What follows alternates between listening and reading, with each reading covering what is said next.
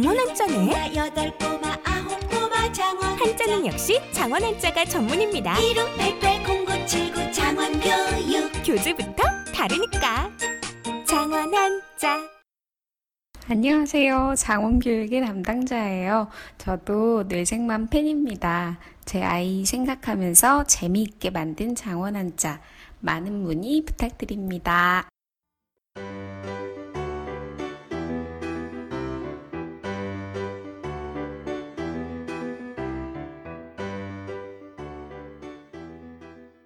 네, 정신과 의사들의 실전 육아 이야기 뇌생맘 클리닉 11번째 방송입니다. 자, 저희 청취자분들께 먼저 인사드리고 시작해 볼게요. 네, 안녕하세요. 27개월 유리 아빠 정신건강의학과 전문의 허규영입니다. 안녕하세요. 33개월 인우, 13개월 준우 두 아들의 아빠인 김지용입니다. 안녕하세요. 소아정신과 전문의 손인정입니다. 네, 그리고 저는 21개월 은호 아빠 오동훈입니다.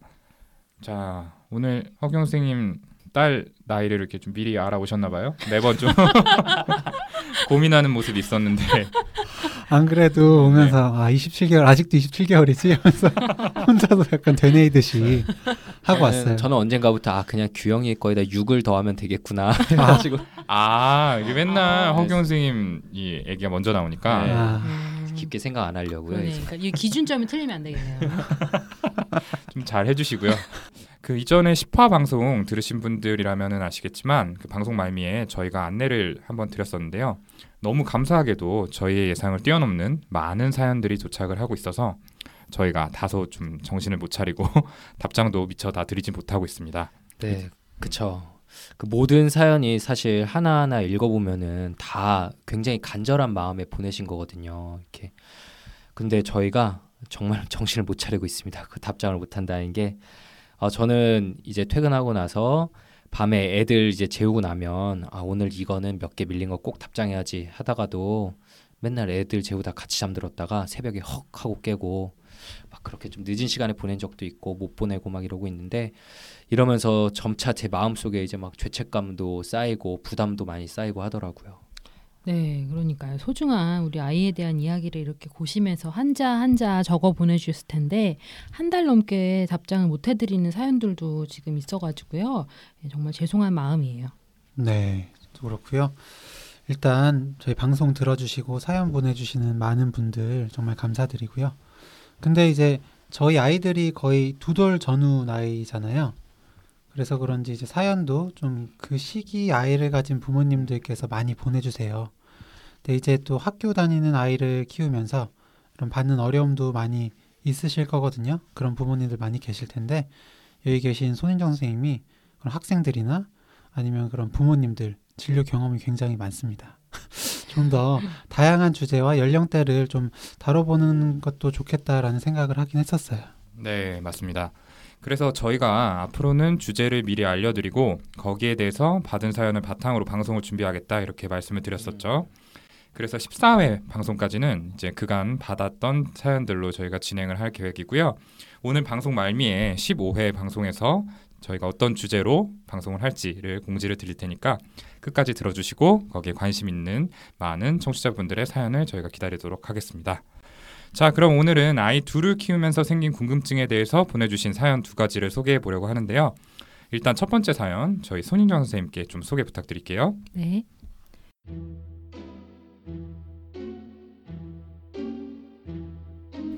안녕하세요. 만 17개월 21차 딸 아들 쌍둥이 맘입니다. 먼저 방송 잘 듣고 있단 말씀 꼭 전하고 싶네요. 쌍둥이라는 특수성 때문에 방송할 만한 사연은 못 되더라도 간략한 답 메일이라도 꼭 부탁드려요. 일단 아가들은 현재 17개월 20일째고요.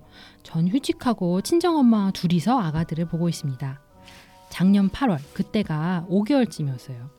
아빠와 함께 통잠을 자던 아들이 어느 날 갑자기 잠에서 깨어 엄마만 찾다 잠들었고 그날 이후에 엄마의 팔베개 없이는 잠을 못 자는 지경이 되었습니다.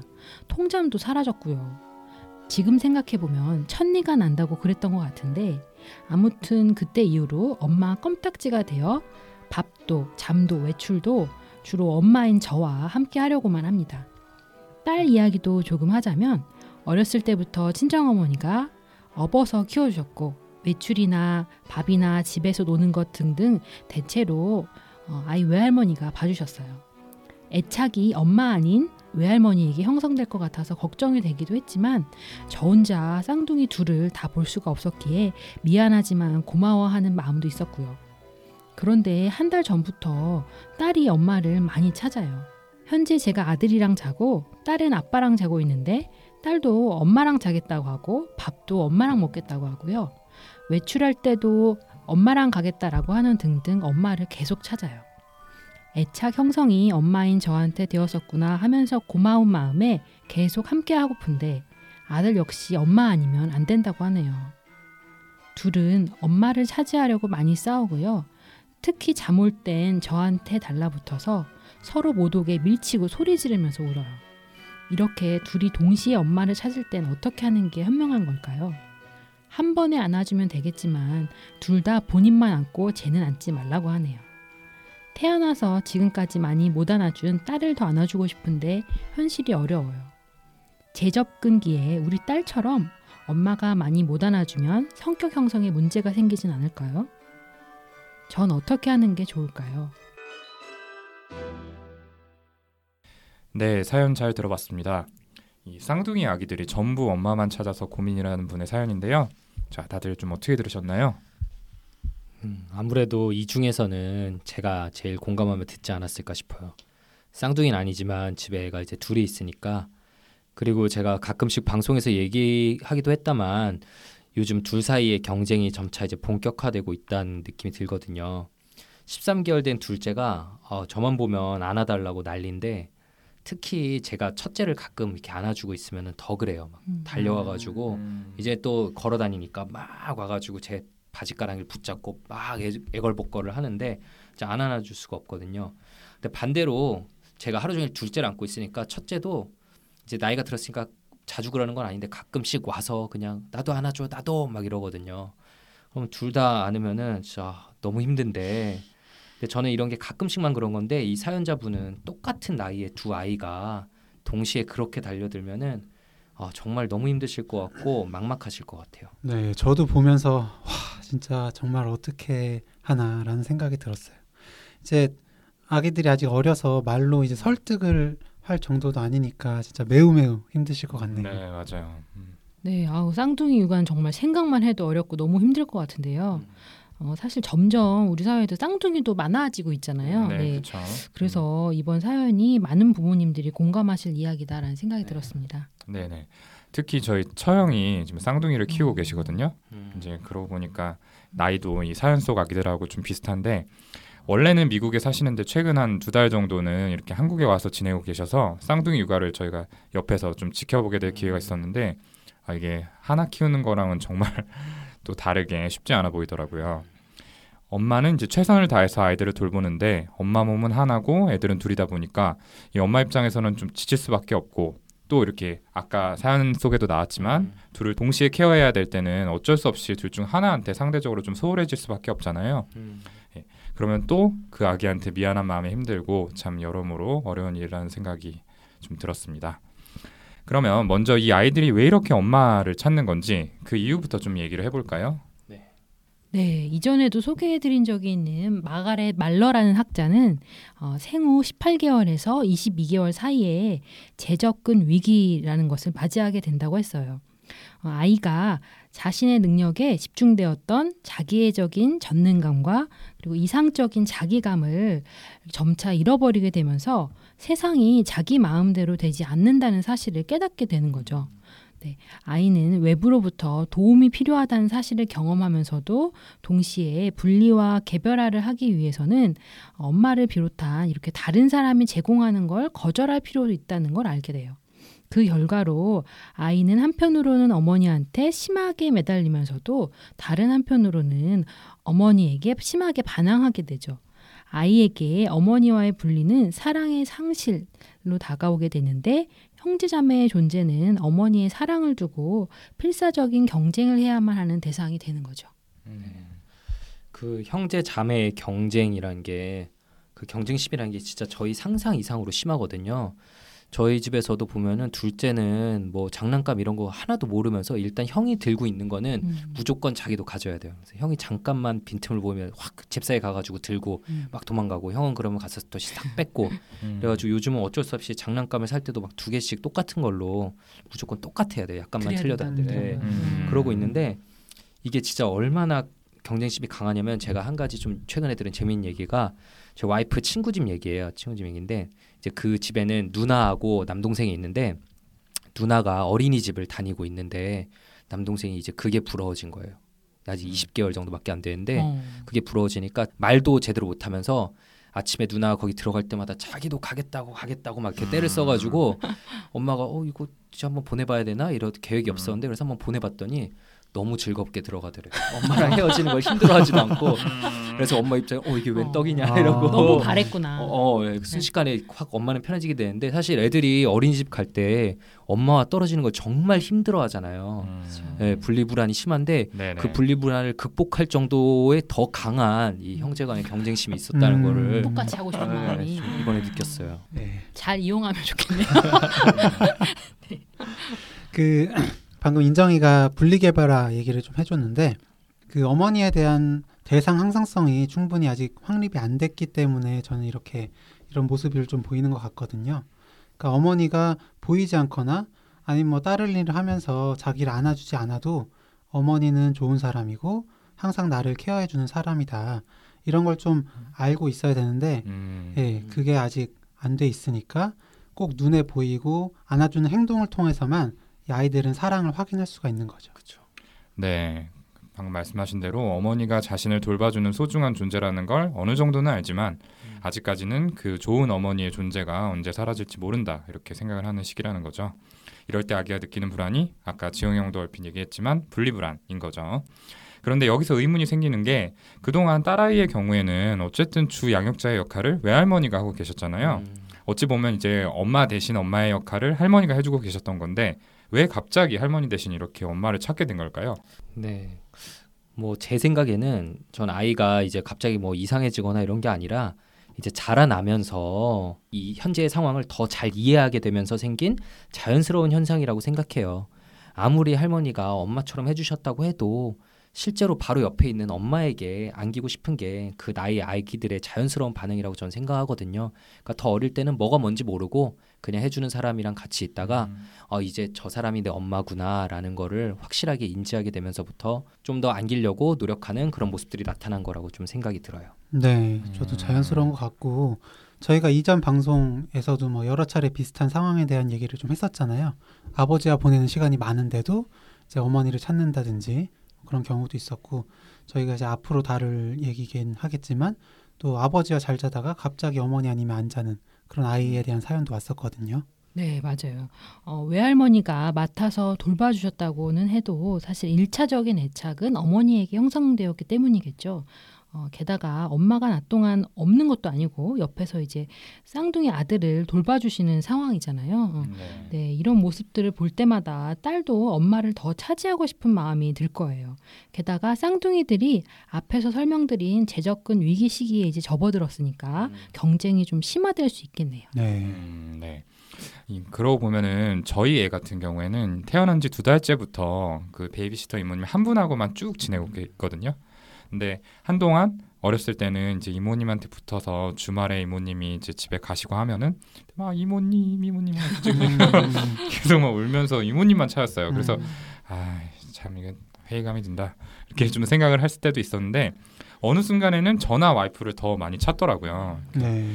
이모님하고 이제 잠을 자러 들어갈 때도 저희랑 안 떨어지려고 막 울어가지고 이제 이모님 입장에서 제 입장에 바뀌어서 서운해하시기도 하고 그랬었는데 다 키워놨더니 네. 네네네. 그러고 보면 이제 저희 아이도 그렇고 이 사연 속 딸아이도 어떤 본능적인 부분이 있을 거라는 생각이 들고 또 아무리 양육을 전담하지 않더라도 이 부모랑 일차적으로 애착이 형성되었을 가능성이 좀 복합적으로 작용하지 않았을까 하는 생각이 듭니다. 또 손인정 선생님 얘기하신 것처럼 좀 쌍둥이라는 특성을 고려했을 때 어머니를 두고 경쟁하는 부분이 분명히 있을 것 같기도 하고요. 네. 그러면 이 문제를 해결하기 위해서 이 사연 속 어머니는 좀 어떻게 행동하시는 게 좋을까요? 어, 저희 그 두 번째 2화 방송에서 아이 둘을 볼 때 아이들끼리 막 싸울 때 그 손인정 선생님이 줬던 팁이 있잖아요. 첫째와 둘째 따로 따로 노는 시간을 만들어 주라고 꼭 네. 같이 다 같이 놀 필요가 없다라는 얘기를 듣고 저도 되게 감명받았었는데 어 물론 이 사연의 아이들은 나이 차가 전혀 없는 쌍둥이지만 마치 현재 상황이 나이 차가 있는 아이들처럼 되어 있어요. 음. 아들이 이미 엄마를 선점하고 있는 상황에 딸이 새롭게 나타난 것처럼 돼버린 거죠. 음. 그래서 의식적으로 어머니와 딸 둘이서만 그 자리를 가지기 위해서 좀 노력해서 만들면 좋을 것 같아요. 아들과 뭐 할머니 혹은 아들과 아버지 이렇게 둘이 먼저 놀러 나가게 하고 어머니와 딸 둘이서는 따로 또 놀러 나갔다 오고 그 다음에는 엄마가 또 아들이랑 둘이 나갔다 오고 이런 방식으로 좀 해주면 각각 아이들의 욕구를 음. 좀 충족시켜 줄 수 있겠다는 생각이 들어요. 네, 참 좋은 방법인 것 같아요. 그 좀 구체적인 방식은 방금 지용 형이 얘기한 거나 아니면 이제 또 다른 선생님들이 말씀을 또 해주실 것 같은데요. 저는 그냥 지금 사실 잘하고 계신 것 같거든요. 그러니까 너무 걱정하지 마시라는 말씀을 좀 드리고 싶네요. 그 여러 이유로 생각만큼 딸을 안아주지 못하고 계시지만 그 딸을 생각하는 마음이 이 어머니의 행동으로 나타날 거고 결국엔 아이한테 그게 잘 전달이 될 거라는 생각이 들어요. 음. 네, 그렇게 좀 안심하시는 것도 굉장히 중요할 것 같고요. 어, 앞서 이렇게 말씀드린 대로 아이가 혼자서만 엄마와 보내는 시간이 좀 정기적으로 이렇게 아, 자주는 아니더라도 네, 네. 확보가 된다면 어, 아이도 엄마의 사랑을 얻지 못할까봐 의심하고 걱정하는 마음에서 점차 안심하는 마음으로 이렇게 바뀌어 나갈 거라고 생각이 되고요. 그리고 지금처럼 낮 동안 아들은 엄마가 딸은 외할머니가 돌봐주시는 롤을 너무 딱 정해두시지는 않았으면 좋겠다라는 생각이 들어요. 아, 네. 딸 입장에서는 엄마의 선택을 못 받고 너무 분명하게도 이제 아들이 엄마를 독점했다 이렇게 생각을 음. 할수 있게 되니까요. 음. 네. 어, 그래서 이제 그때 그때 번갈아서 봐주시는 편이 좀 더 나을 것 같아요. 어렵긴 음. 해도요. 네.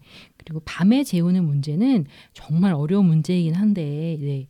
어, 밤에 아이들이 좀 더 자주 깨게 되더라도 엄마가 두 아이를 한 방에서 함께 재우시는 방법도 시도해 보시면 좀 좋을 것 같다는 생각을 해봤고요.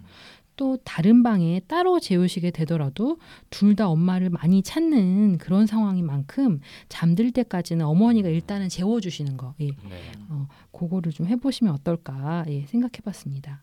네 그리고 참 아우 이 둘 키우는 쌍둥이 부모님들은 힘이 두 배가 아니라 네 배가 된다고 이렇게 말씀들을 하시잖아요. 네. 네. 예, 그 얘기가 오죽하면 나왔을까 싶고요. 네, 힘내시라고 말씀 전해드리고 싶습니다.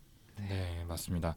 어, 그리고 이제 제접근기 이 시기에 초점을 맞춰서 말씀을 드리자면은 사실 이 제접근기를 어떠한 좌절도 없이 보내는 어머니는 아무도 없을 거라는 생각이 들어요. 이 제접근기의 특성 자체가 어머니에게 다시 의존하고 싶은 욕구랑 어머니를 밀어내고 또 독립적으로 행동하고 싶은 욕구가 동시에 굉장히 급변해서 나타나기 때문에 어머니가 아기의 요구에 세심하게 맞추는 게 사실은 쉽지가 않아요. 그러니까 어머니께서 아이가 필요로 할 때 케어를 해주지 못했다고 너무 과도하게 자책하실 필요는 없을 것 같아요. 네.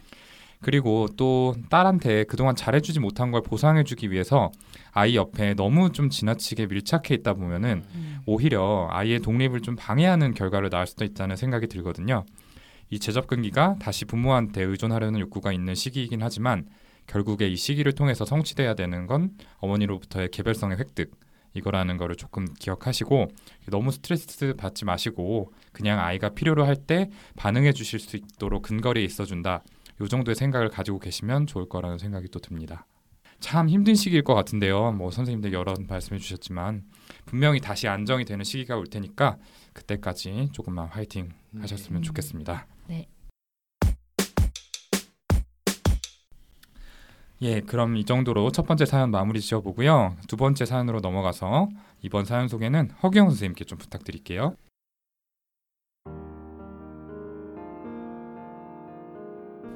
안녕하세요. 뇌부자들과 함께 뇌생맘 즐겨 듣는 애청자입니다. 육아하면서 고민하는 부분을 방송 들으면서 해소해 나가고 있습니다. 감사합니다. 저는 41개월 그리고 21개월 두 아이를 키우고 있습니다.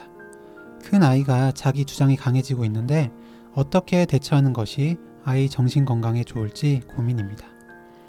예를 들어 트램폴린이 집에 있어서 아이들이 뛰어놀곤 하는데 큰 아이가 갑자기 누워서 점프한다고 하는 행동이 발차기가 되었을 때 저는 누워서 점프하는 건 다른 사람한테 위험하기 때문에 하면 안 돼.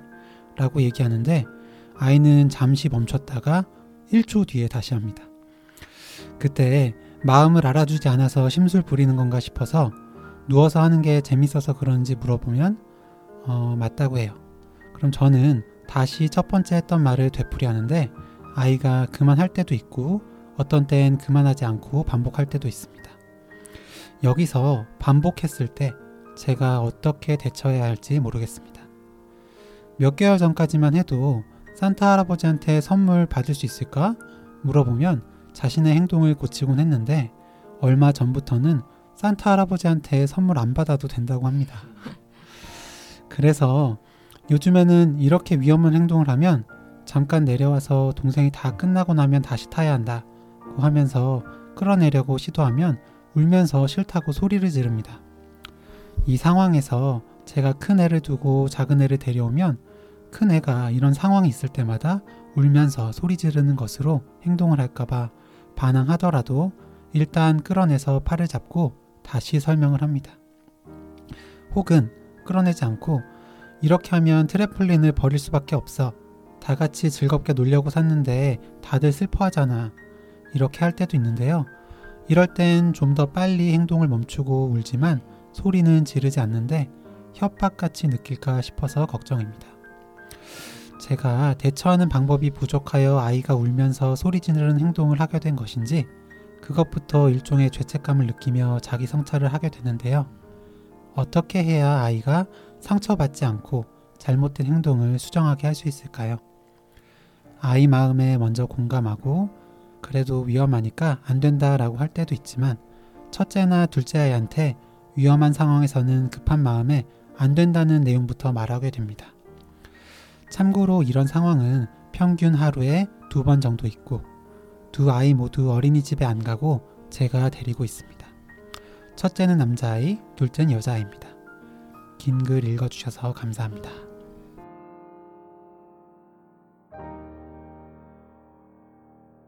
네, 사연 잘 들어봤습니다. 이 남매를 키우고 계신 어머님의 사연인데요. 어떻게 하면 큰아이의 행동을 좀 상처 주지 않고 고칠 수 있을지 여기에 대해서 좀 문의를 해주셨네요. 다들 좀 어떻게 들으셨어요? 저희 집에 뭐 트램플린은 없지만 첫째가 요즘 이제 침대에서 점프하면서 노는 걸 엄청 좋아하거든요. 아, 네. 엄청 좋아하는데 근데 신기한 게 꼭 할 때 둘째 같이 있어야 된대요. 동생이 같이 있어야 된다는 거예요.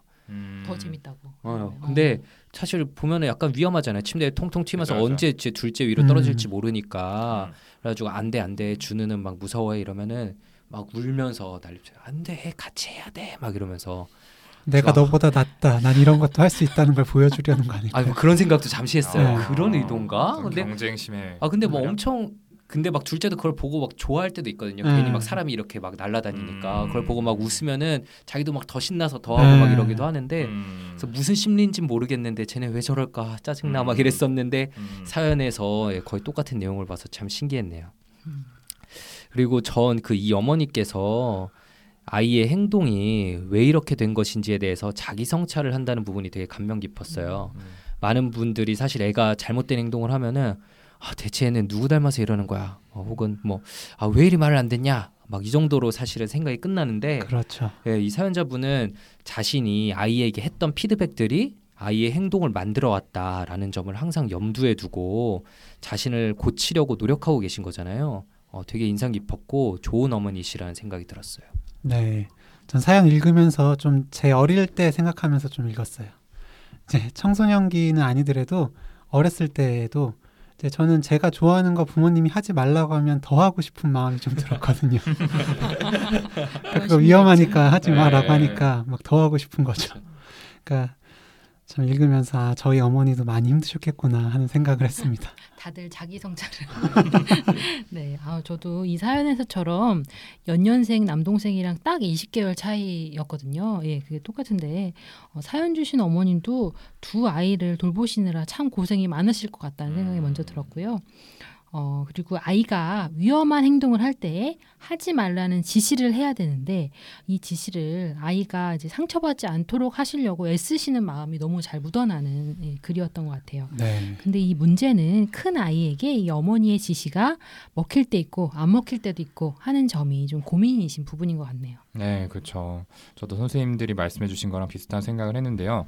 그런데 이 아이가 몇 개월 전까지는 그래도 좀 말을 듣는 편이었던 것 같은데 최근 들어서 좀 지시에 따르지 않는 일이 늘어났다 이런 생각이 좀 들거든요. 여기 대해서는 어떻게 생각하세요? 글쎄요, 뭐 좀 생각을 해봐야 될 것 같긴 한데 그 일단 첫째 아이의 입장에서 좀 생각을 해보면 누워서 이 트램폴린 하는 것 자체가 위험한 행동이라거나 아니면 남에게 위험할 수 있다는 생각 자체를 좀 못하는 것 같아요. 어머니가 하는 얘기가 이제 아이한테 이해가 안 되는 거죠. 그냥 얘는 이제 재밌는 놀이의 그냥 한 가지 방법으로만 그냥 생각이 될 것 같거든요. 네, 그럴 수 있죠. 음.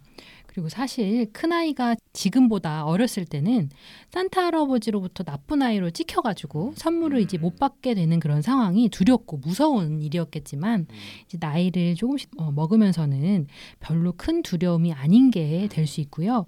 무엇보다 몇 개월 후에 받을 선물이라는 보상보다는 지금 이 순간 당장의 재미가 더 중요한 것이라는 음, 어, 이런 부분들이 아이들한테 당연하기 때문이라는 생각이 들었네요. 음, 네네. 방금 소인정 선생님이 얘기해 주신 부분을 이제 심리학적 용어로 만족 지연, delayed gratification이라고 부르는데요. 이 40개월 전후의 나이는 조금 이게 만족 지연이 형성되기에는 이른 나이다 이런 생각도 드네요. 네, 어떻게 해야 이렇게 아이가 상처받지 않고 부모님의 지시에 따라서 행동을 바꿔 나가게 할 수 있을지 아, 그게 참 관건인데요. 여기서 직접 이제 아이들을 키우고 계신 선생님 세 분, 네, 집에서는 어떻게 하고 계신지 좀 궁금하고요. 또 선생님들이 지금 이 사연의 어머니라고 상상을 해보고 첫째 아이의 행동을 조절해야 되겠다라고 한다면 어떻게 하실 것 같은지 한번 이야기 들어볼게요. 음, 저 같은 경우에는 사실 위험한 상황에선 아이가 상처를 받느냐 아니냐 이거를 좀 고려하기보다는 그냥 아이가 확실하게 하지 말아야 되는 행동임을 인식하는 게 더 중요하다 이렇게 생각을 하거든요. 그러니까 예를 들어서 요즘 들어 저희 아이가 침대 모서리에서 일어서려고 하거나 아니면 막 받침대를 여러 개 쌓아가지고 음. 화장대 위에 있는 막 물건을 꺼내서 막 발라요 얼굴에. 네. 그때 이제 보면은 굉장히 위태롭거든요. 아이가 이제 받침대를 이렇게 쌓고 쌓고 쌓고 어. 올라간 거기 때문에 까딱하면 넘어질 것 같아서 이때는 아이가 울더라도 안 돼 하고 얘기하고 곧바로 들어서 바닥으로 내려놓고 있습니다.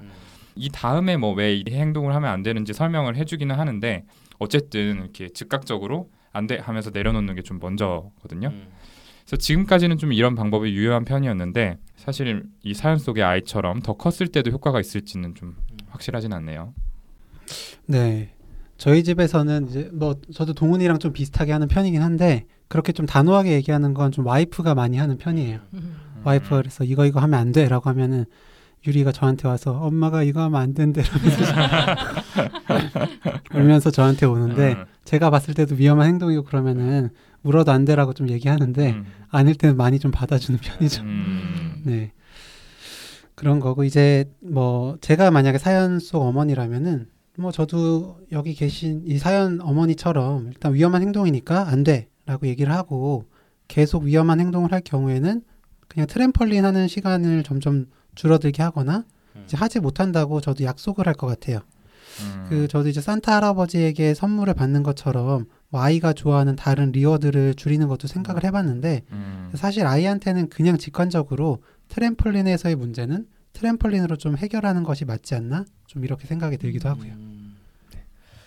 저희 집 첫째도 이제 자기 고집이 커지고 있는데 한동안은 이제 무슨 말을 하면 아주 잘 들었어요. 근데 이제는 막 싫어 아니야 이런 수준이 아니라 그냥 제 말을 씹더라고요. 씹는다고요? 못 들은 척딴 데로 훅 가버리고 막 이러는데 네. 지금 선생님들 말한 것처럼 막 이러면 안 되는데 혹은 막 제가 화나는 상황들도 막 생길 수밖에 없어요. 막 네. 동생이 재밌게 가지고 놀고 있는 물건을 갑자기 막 일부러 달려가서 확 뺏어가거나 아니면 막 동생을 몸으로 누르고 못 움직이게 하는 막 이런 상황들이 생기는데 물론 그 상황에 저도 이제 훈육을 하지만 저는 기본적으로는 기대치를 좀 높게 가지지 않으려고 계속 음. 노력을 하고 있어요. 음, 왜냐하면 아이 지금 나이가 원래 그럴 때라고 생각을 하거든요. 지금 나이에서는 공감 능력이 아직 자라나지 않았기 때문에 첫째가 스스로 먼저 동생의 입장에서 생각하고 배려하는 행동을 보이는 건 힘들어요. 그 이 사연분의 그 40개월 첫째도 그러실 거고요. 그래서 물론 말로 설명해 주는 것도 중요하지만 저는 이제 부모님의 행동을 통한 피드백이 중요하다고 생각을 하고 지금 뭐 잘하고 계신 것 같은데 동생을 위험하게 하는 행동을 했을 땐 일단 첫째가 울더라도 트램플린에서 내려오도록 하고 꼭 그 다음에 못 움직이게 꽉 안은 후에 불편한 걸 좀 느끼게 한 이후에 음. 설명을 해줄 것 같아요. 반대로 이 첫째가 동생을 배려하는 행동을 보일 때 예를 들어서 뭐 내가 지금 뛰어야 되니까 동생 보고 내려가라라고 말을 하거나 아니면은 혼자서만 하겠다라고 이런 행동을 보일 때는 즉각적으로 칭찬을 해주고 이런 것들이 좀 효과가 있지 않을까 싶네요. 네. 그리고 이렇게 위험한 행동을 아이가 하고 있는 상황에서는 어떤 공감적인 표현, 그러니까 마음을 읽어주기라고 하는데요. 그런 표현들을 음. 먼저 꼭 해주시고 훈육을 하실 것이 아니라 음. 바로 제지하는 게 필요하죠. 네. 그래서 위험하다.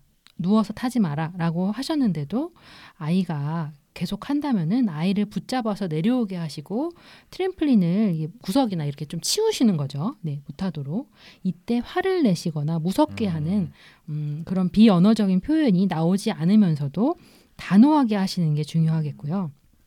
음, 처음엔 말로 하고 안 들었을 땐 행동으로 보여주는 걸 아이가 반복해서 경험하게 되면은 아, 우리 엄마는 말로 한 번 했다가 안 되면 그 다음은 반드시 행동으로 옮기는구나 라고 느껴야 그 다음부터는 말로 하는 지시에 이제 한 번만 해도 바로 따를 수 있게 되는 거죠. 음.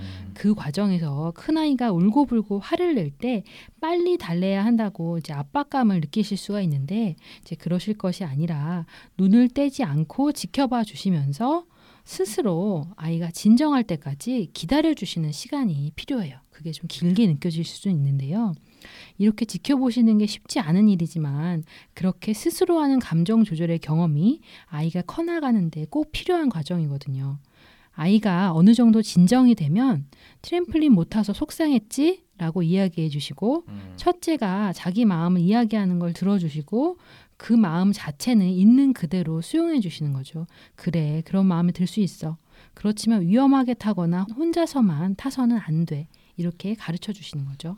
음, 네. 아, 근데 지금 이제 어느 정도 진정이 되면 트램플린 못 타서 속상했지 이렇게 이야기를 해주라고 하셨는데 저희도 이제 비슷한 상황에 아 이누야 그것 때문에 속상했지 이러면은 갑자기 다시 통곡을 하기 시작해 이제 그게 진정이- 다시 떠올라가지고 진정이 덜 된 거죠. 그렇죠. 아니 그렇죠. 좀 가라앉아가지고 아 네. 그래 속상했지 미안해 근데 어쩔 수 없었어 아빠도 이러면 갑자기 엉엉엉 울기 시작하면서 음. 다시 그게 시작이 되니까 음. 아참 말 꺼내기도 그래야 음. 된다는 걸 알면서 좀 음. 어렵긴 쉽지 하더라고요. 않긴 하죠. 근데 이제 네. 그렇게 두 번째 울었을 때는 음. 내 마음을 알아줘서 서러운 것도 있는 음. 거잖아요. 첫 번째는 아. 그냥 막 나를 몰라주는 것 같아서 음. 어, 그런 분출이었다고 한다면 울음의 의미가 좀 다를 알아줬을 수때 있다. 다를 수 있다는 거죠. 그 감정의 음, 어떤 그렇군요. 해소는 네. 네. 좋은 예 감사합니다. 그다음에 네, 예. 좀더 지켜봐 주시고요. 네. 참을성이 없으시네 좀. 네, 언젠간 진정됩니다. 예. 아무튼 뭐 소윤정 선생님 말씀하신 대로 위험한 행동이라면은 단호하게 제지를 하시되 무섭게 느끼지는 않도록 해야 한다. 그리고 아이가 그걸 받아들이지 못하더라도 다그치거나 빨리 진정시키려고 억지로 시도하지 말고 좀 기다려주라 이런 얘기를 해주셨는데요. 자, 그럼 지금 어머니가 하시는 훈육 방식을 봤을 때 어떤 점을 좀 고치면 좋을까요? 음, 저는 어머님이 아이의 행동을 교정하는 방법 자체는 뭐 정말 적절하시다고 생각해요. 뭐 일관되게만 하신다면 정말 좋을 것 같고요. 그 저는 교정하는 방법보다도 저는 이제 아이가 그 하는 저 정도 행동은 솔직히 그냥 지켜봐도 되지 않나? 라는 생각을 사실 조금은 했거든요. 머릿속에 그냥 떠오르는 장면으로만 보면 그렇게 위험할 것 같지는 않다는 생각도 좀 했고요. 그래서 어머니 자체의 이제 불안도 조금 내려놓으시면 어떨까 하는 음. 생각을 했습니다. 네. 아, 저도 어머님께서 전반적으로는 잘 하고 계신다는 생각이 들었는데요. 그런데 뭐 어머님이 하시는 대사 중에 이렇게 하면 트램펄린을 버릴 수밖에 없다 라고 표현하는 걸 협박으로 받아들일까 걱정이라고 좀 얘기를 해주셨죠. 근데 이 부분이 저도 조금은 단호함을 넘어서 무서움을 유발하는 표현이 아닌가 이런 생각이 들기도 하거든요. 이제 제가 방송에서 예전에 했던 얘기인데 아이가 이제 잠들 때 울면서 보챌 때 이렇게 하면 아빠랑 더 이상 잘 수 없어. 얘기를 해서 손인정 선생님께 지적을 받았던 기억이 있는데요.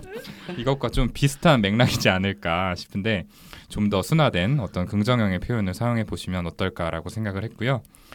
이제 아무래도 두 아이를 양육하시다 보면은 이제 하나에게 계속 시간을 쏟기가 좀 어려우실 텐데 트램펄린에서 내려와서 울고 있을 때만큼은 옆에서 진정할 때까지 좀 기다려 주시면 좋을 것 같다는 생각도 들었습니다. 이럴 때 자리를 뜨시거나 뭐 동생한테 가게 되는 이런 모습을 보면 아이가 어머니를 붙잡기 위해서 더 크게 울게 되고 이런 패턴이 좀 고착화될 수도 있다는 생각이 들었거든요. 음, 예. 네. 저는 뭐 아까도 말씀드렸듯이 참 좋은 어머니시라고 생각을 하고요. 본인을 성찰하시고 아이의 감정에 공감하려고 하시고 있고요. 근데 사연을 통해서 받은 또 하나의 인상은 약간은 그냥 지나쳐도 될 부분에 대해서도 완벽한 육아를 추구하시는 과정에서 본인 스스로 받게 되는 스트레스가 있는 것 같다는 점이었어요. 아까 말했다시피 애들이 보이는 대부분의 행동은 그 나이 때 당연히 그럴 만한 것이거든요. 아무리 뭐 양육 서적들에 나오는 이상적인 방법으로 뭐 부모님이 노력해도 100% 그렇게 되는 건 불가능하다고 생각을 해요. 그리고 시간이 지나면 몸과 함께 이렇게 뇌도 성장한 아이가 자연스럽게 성숙한 모습을 보여주면서 다 해결될 거거든요. 뭐 그렇다고 뭐 애가 혼자서 성장하길 기다리면서 방임해라 당연히 이런 말은 아니고요. 그냥 부모님 자신과 아이에 대한 기대치를 좀 낮추시고 아 그래 애가 원래 이렇지라고 생각하시면 조금은 더 마음이 편해지시지 않을까 생각을 합니다.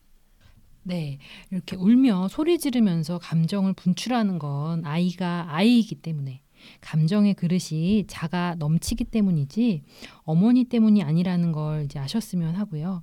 지금처럼 더 좋은 엄마가 되기 위해서 고민하시고 노력하는 과정을 통해서 감정 그릇이 점차 더 큰 아이로 자라게 될 거라고 이렇게 말씀드리고 싶네요.